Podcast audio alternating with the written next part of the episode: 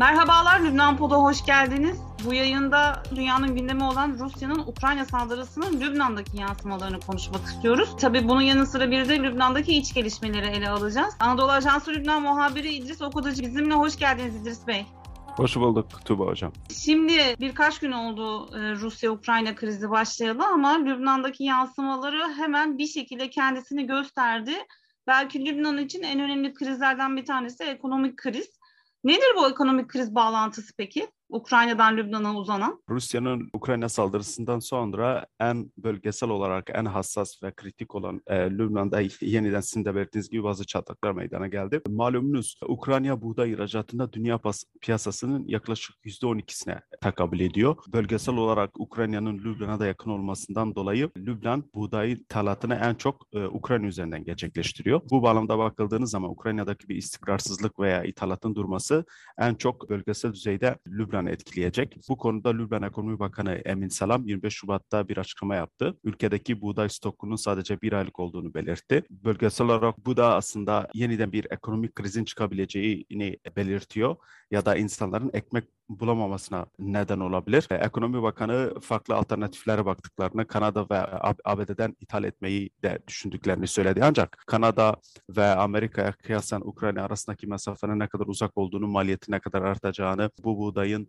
Lübnan ulaşması ne kadar vakit alacağını da tehlikesini de gösteriyor. Ve bu yüzden şu anda Lübnan'ın için en önemlisi buğday ithalatının durup durmayacağı ve stoklarının ne zaman biteceği. Aslında bu çok insani bir durum. O yüzden şu anda Lübnanlılar Ukrayna krizinden belki bölgesel olarak en çok etkilenebilecek taraflar arasında. Çünkü sonuçta siz ekmek bulamıyorsunuz, buğda bulamıyorsunuz. Bu yüzden şu anda Lübnanlar zaten bir ekonomik kriz içerisindeler. Gıda fiyatları çok ciddi bir şekilde artmış, enflasyon var. Bu durumda buğday stoklarının bitmesi Lübnan resmen ekmeksiz kalma tehlikesiyle karşı karşıya bırakıyor. Bu bir, bir buçuk aylık stoğun kalması gerçekten çok büyük bir kriz Lübnan için. E, Beyrut patlamasından sonra da Zaten, bu tarz böyle e, krizler ortaya çıkmıştı. Dinleyicilerimize şunu da hatırlatmak isterim.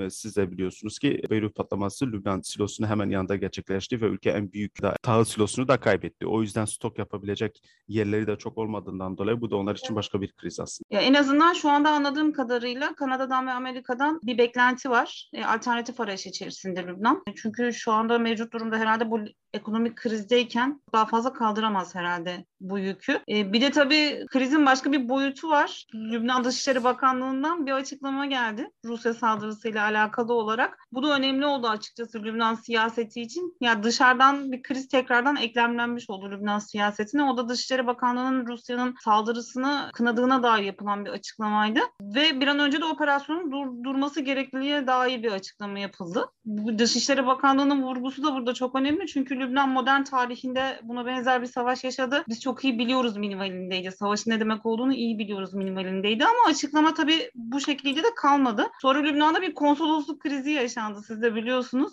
Önce Rus konsolosluğundan kadar şaşırdıklarını ifade ettikleri bir açıklama geldi. Bek beklemiyorlarmış Lübnan'dan böyle bir açıklama. Ama tam tersi de Fransa ve Alman konsoloslarından da bir teşekkür geldi Lübnan'a. Rusya'nın karşısında olduğunuz için diye. Ve medyaya da çok e, ciddi bir şekilde yansıdı bu. Ahbar'dan veya El Meyadin'den ki bunlar e, daha çok Hizbullah destekli kanallar. Cumhurbaşkanı ve Başbakan acaba bu açıklamadan haberi var mıydı diye sordu bu kanallar. Nebih Berri'nin mesela bizim haberimiz yoktu, biz bilgilendirilmedik diye bir açıklaması oldu. Diğer taraftan medyada diğer Arap ülkelerinden hiçbir açıklama yokken neden Lübnan'dan böyle bir açıklama geldi? Ülkedeki Rus etkisinden hiç mi haberleri yok diye tepkiler geldi. Buradan hemen tekrar size sormak istiyorum. Rusya'nın Lübnan'daki etkinliğiyle alakalı olarak bunun yansımaları nasıldır Lübnan için?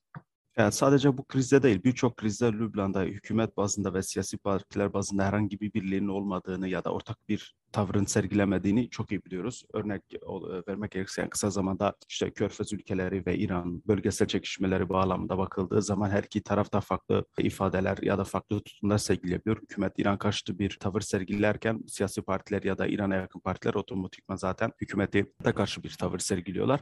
Bu bağlamda bakıldığın zaman aslında Lübnan için çok sürpriz bir açıklama değildi. Aynı zamanda Lübnan malumunuz hem ABD olsun hem Fransa olsun Batı'nın desteğiyle ayakta durmaya çalışıyor. Nispeten özellikle Dünya Ekonomik Bankası'nın vereceği finansal destekle. O yüzden Lübnan'ın şu, şu anda elbette erken bir karar olmuş olabilir ya da herhangi bir konsensüs sağlanmadan almış olduğu bir karar olabilir ya da sessiz kalmayı tercih etmesi belki daha yararlı olabilirdi. Ancak bunların hepsini göz ardı yapıp açık bir şekilde tutumunu ABD, NATO, hatta Batı ülkelerinin e, e, e, safında yer alması Rusya'yı da e, şaşırtmış durumda. E, Rusya'nın Lübnan'daki etkinliği aslında ABD ile kısacak kadar değil. Çünkü ABD'nin Lübnan'daki etkisi insani yardımları olsun, bölgedeki siyasi partiler üzerindeki nüfuzu olsun, Lübnan için ortak koymuş olduğu ekonomik planlar, veya da Lübnan'ın en kısa dönemde olan Arap doğal gaz boru hattından Sezar yaptığına maruz kalmadan Lübnan'a ithal edilmesi konusunda e, yeşil ışık yakması, siyasi etkinliği Rusya ile kıyaslanamaz. Ancak malumunuz Rusya'nın Suriye'deki varlığından dolayı olarak Lübnan hem güvenlik hem de insani göç açısından etkileniyor. Çünkü Lübnan üzerinde ciddi bir gomenyası ya da etkisi olan Suriye'deki Esed rejimi en önemli müttefiği Rusya. Bu bağlamda bakıldığı zaman direkt olmasa da dolaylı olarak Lübnan üzerinde Rusya'nın bir etkisi var. Bunun yanında son olarak Lübnan enerji krizine destek için Rusya ülkenin kuzeyindeki Trablusşem kentinde bir yakıt depolama tesisi inşa edeceğini söylemişti. Lübnan Enerji Bakanı ve Rusya'nın Beyrut Büyükelçileri Aralık ayında bir araya gelmiş ve Trablusşam'da büyük bir yakıt e,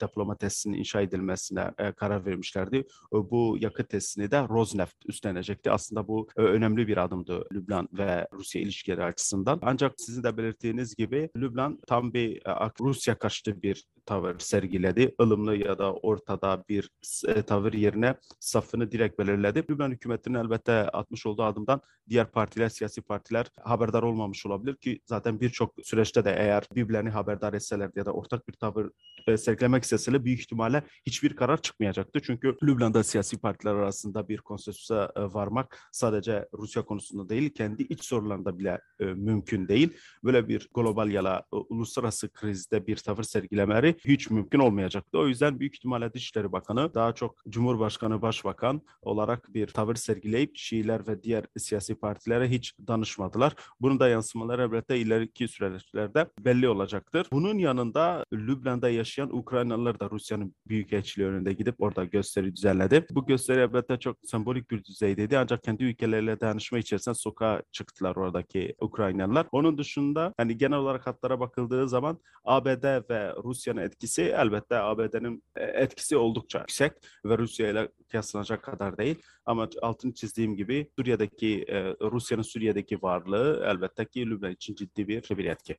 Çok önemli vurgular aslında yani çok kısa bir süre önce Rusya ile yapılan bir takım anlaşmalar ve onun üzerine Rusya'ya karşı alınan bu tavır ve sizin de belirttiğiniz gibi aslında birbirlerinden haberlerinin olmaması. Çünkü dün Suriye Sosyal Milliyetçi Parti'den de hemen bir tepki geldi ve ya özür dile ya istifa et minvalinde çok sert bir tepkiydi. Evet. Dolayısıyla aslında yani bizim birbirimizden haberimiz yok gibi, bu ifadelerden haberimiz yok gibi bir açıklama geldi Lübnan'dan ama artık bu saatten sonra nasıl bir geri adım atılır? Bu da bir merak konusu. Elektrik meselesine değinmek istiyorum. Dış krizlerden iç krizlere dönelim biraz da Lübnan'da. Şimdi çok kısa bir süre önce Dünya Bankası ile yine bir elektriğin sağlanması için bir finans talebi oldu zannedersem. Ama Dünya Bankası'ndan da bir ön koşul talebi geldi. Yani hani bazı şartların sağlanması bağlamında. Bunun detayları neydi? Dünya Bankası Bölgesel Direktörü Saraç e, Kumarjoy 24 Şubat'ta Başbakan Necip Mikati ile görüştü. Dünya Bankası Direktörü elektrik krizinin çözülmesi adına finansman sağlanması için Lübnan'da en yakın zamanda bir elektrik planının kabul edilmesinin koşulları olduğunu söyledi.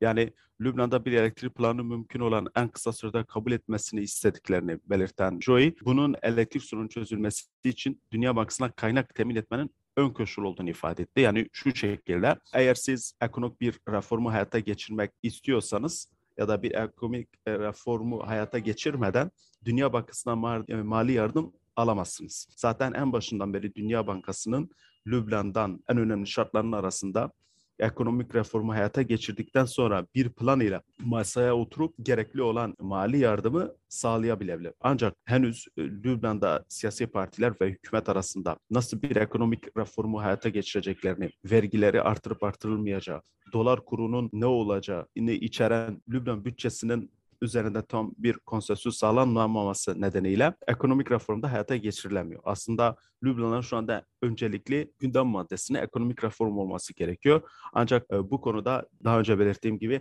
herhangi bir konsensüs sağlayamadıklarından dolayı vergilerin kimse artırılmasına yanaşmıyor. Normalde Dünya Bankası'nın Lübnan hükümetinden istediği ülkedeki iç gelirleri artırıp ülke ekonomisinin e, stabilize edilmesi. Ancak Lübnan e, hükümeti ya da Lübnan'daki siyasi partiler seçim öncesi hiçbir şekilde vergilerin artırılmasına yanaşmıyor ki seçmenlerini kaybetmesinler. Başka bir alternatif yolu bulmaya çalışıyorlar ancak oldukça zor görünüyor. Çünkü Lübnan başka kaynakları yok. Turizm konusunda malumunuz Covid-19 nedeniyle çok ciddi darbeler aldı. Ekonomik krizin nedeniyle meydana gelen elektrikten dolayı ülkedeki birçok vatandaş ülkeyi terk etmek zorunda kaldı. Yakıt krizi nedeniyle birçok sektör durmak noktasına geldi ya da maliyetler çok ciddi bir şekilde arttı. Bu yüzden Lübnan'da şu anda farklı bir arayış içerisinde bulunmak oldukça zor çünkü alternatif üretemiyor hükümet vergilerin artırılmasının dışında. Ancak seçimlerin e, Mayıs ayında yapılması öngörülüyor. Seçimler öncesi siyasi partiler de kendi seçmelerini kaybetmemek için vergiler arttırılması yanaşmıyor. Bu bağlamda bakıldığı zaman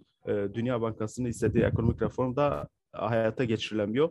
E, Dünya Bankası da ekonomik reform hayata geçirilmeden herhangi bir mali destek sağlamayacağını belirtiyor. E, elektrik de bu mali destek içerisinde. Malumunuz Ürdün'den 1 Mart itibariyle 2 saatlik bir elektriğin geleceği e, belirtiliyordu. Zaten 1 Mart'a çok yaklaşık aslında ancak henüz bir elektrik söz konusu değil. Aynı zamanda Mısır'dan doğalgaz ithalatı söz konusu. Onun için de yine Dünya Bankası bu iki projenin finansmanlığını üstlendi. Bu iki projenin finansmanlığının üstlenmesine rağmen henüz Dünya Bankası herhangi bir mali kaynak aktarmadı Lübnan'a. Bunun sebebi de yine belirttiğim gibi ekonomik reform. O yüzden Lübnan'ın enerji krizinden çıkabilmesi için ekonomik reformlarını harekete geçirmesi gerekiyor ki Dünya Bankası mali desteği sağlasın.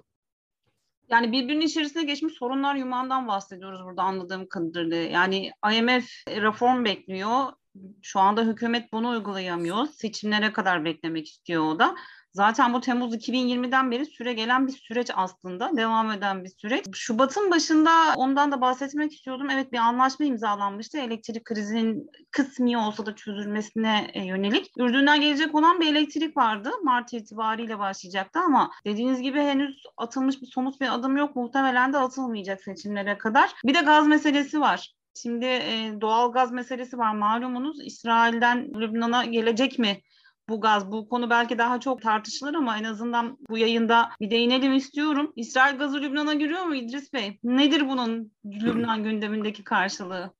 Aslında Ekim 2021'den bu yana Lübnan'da böyle bir tartışma var. Ancak bu tartışma son dönemlerde gittikçe alevlenmeye başladı ya da yeniden gündeme getirilmeye başlandı. Arap doğal gaz boru hattının ana kaynağı aslında Mısır. 1 e, milyar 200 milyon dolara mal olan ve toplamda 1200 kilometre uzunluğunda 4 etapta, 4 etaptan oluşan bir boru hattı. Bu boru hattı ilk önce Mısır'ın Sinay Yarımadası ardından Ürdün, Suriye'den geçip Lübnan'ın Trablus-Şam kentine ulaşıyor. Bu 2009 yılında zaten testlerine başlamıştı boru hattı Lübnan'a gaz ithalatı. Ancak Türkiye'de yaşanan kriz, e, Mısır'daki bazı olaylar ve daha sonra Arap Baharı ve Suriye'deki iç savaş nedeniyle bu e, boru hattı atıl duruma düşmüştü. 2009'dan bu güne kadar gelinen süreçte Mısır ve İsrail arasında yeni bir anlaşma yapıldı. İsrail'den çıkan doğal gaz da bu boru hattına ek ilave edildi bir boru ile. O yüzden şu anda Mısır'dan Lübnan'a gelen doğal gazın içerisinde İsrail gazının olup olmadığını kimse bilemiyor. Ancak doğal olarak bakıldığınız zaman e, şöyle bir tablo ortada. Mısır 15 yıl boyunca İsrail'den 19.5 milyar dolar değerinde yani yaklaşık 85 milyar metreküp gaz ithal etme anlaşması var. Ürdün'ün de yine 2 yıl önce gaz ithalatı için İsrail'e yaptığı 1,5 milyar dolar değerindeki bir anlaşma var. Yani Mısır'dan Lübnan'a gelen ya da Ürdün'den Suriye üzerinden Lübnan'a gelen doğal gaz içerisinde İsrail'in de bu iki ülkeyle yapmış olduğu doğalgaz anlaşmasından dolayı gazı mevcut. Bu yüzden e, Lübnanlılar bu konuda biraz tereddütteler.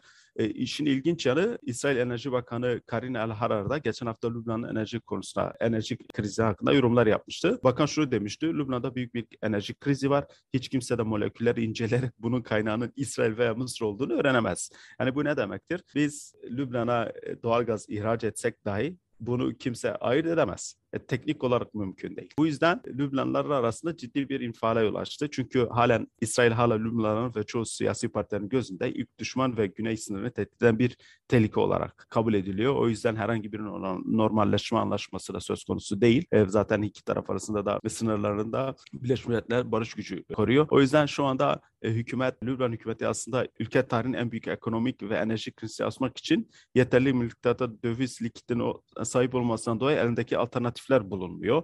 O yüzden Arap doğalgaz boru hattından gelecek doğalgaza çok ihtiyacı var bunun İsrail'den gelmiş olması aslında şu anda hükümeti pek e, önceliği değil. Çünkü ben Mısır'dan anlaşmamı yaptım diyor. Mısır benim muhatabımdır diyor. E, İsrail'in de kendi gazını Mısır üzerinden Lübnan'a satması artık e, ileriki süreçlerde her iki tarafında kendi arasında yapacağı anlaşmalara bağlı. Ancak görünen o ki İsrail için Lübnan'a e, doğalgaz ihraç edilmesi herhangi bir sorun yok. Aynı şekilde Mısır ve Ürdün için de bir sorun teşkil etmiyor ki bu durumda e, Suriye'de var. Çünkü Suriye'de bu doğalgazdan faydalanacak taraf.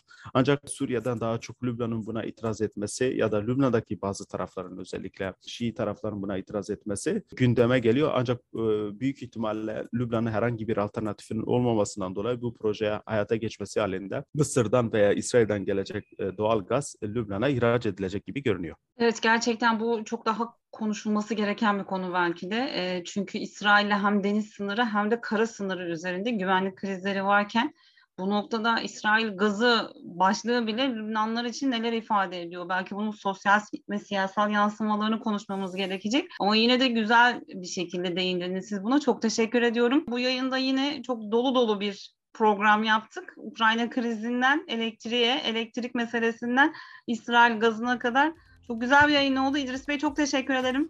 Ben de teşekkür ederim. Bir sonraki yayında görüşmek dileğiyle. Hoşçakalın.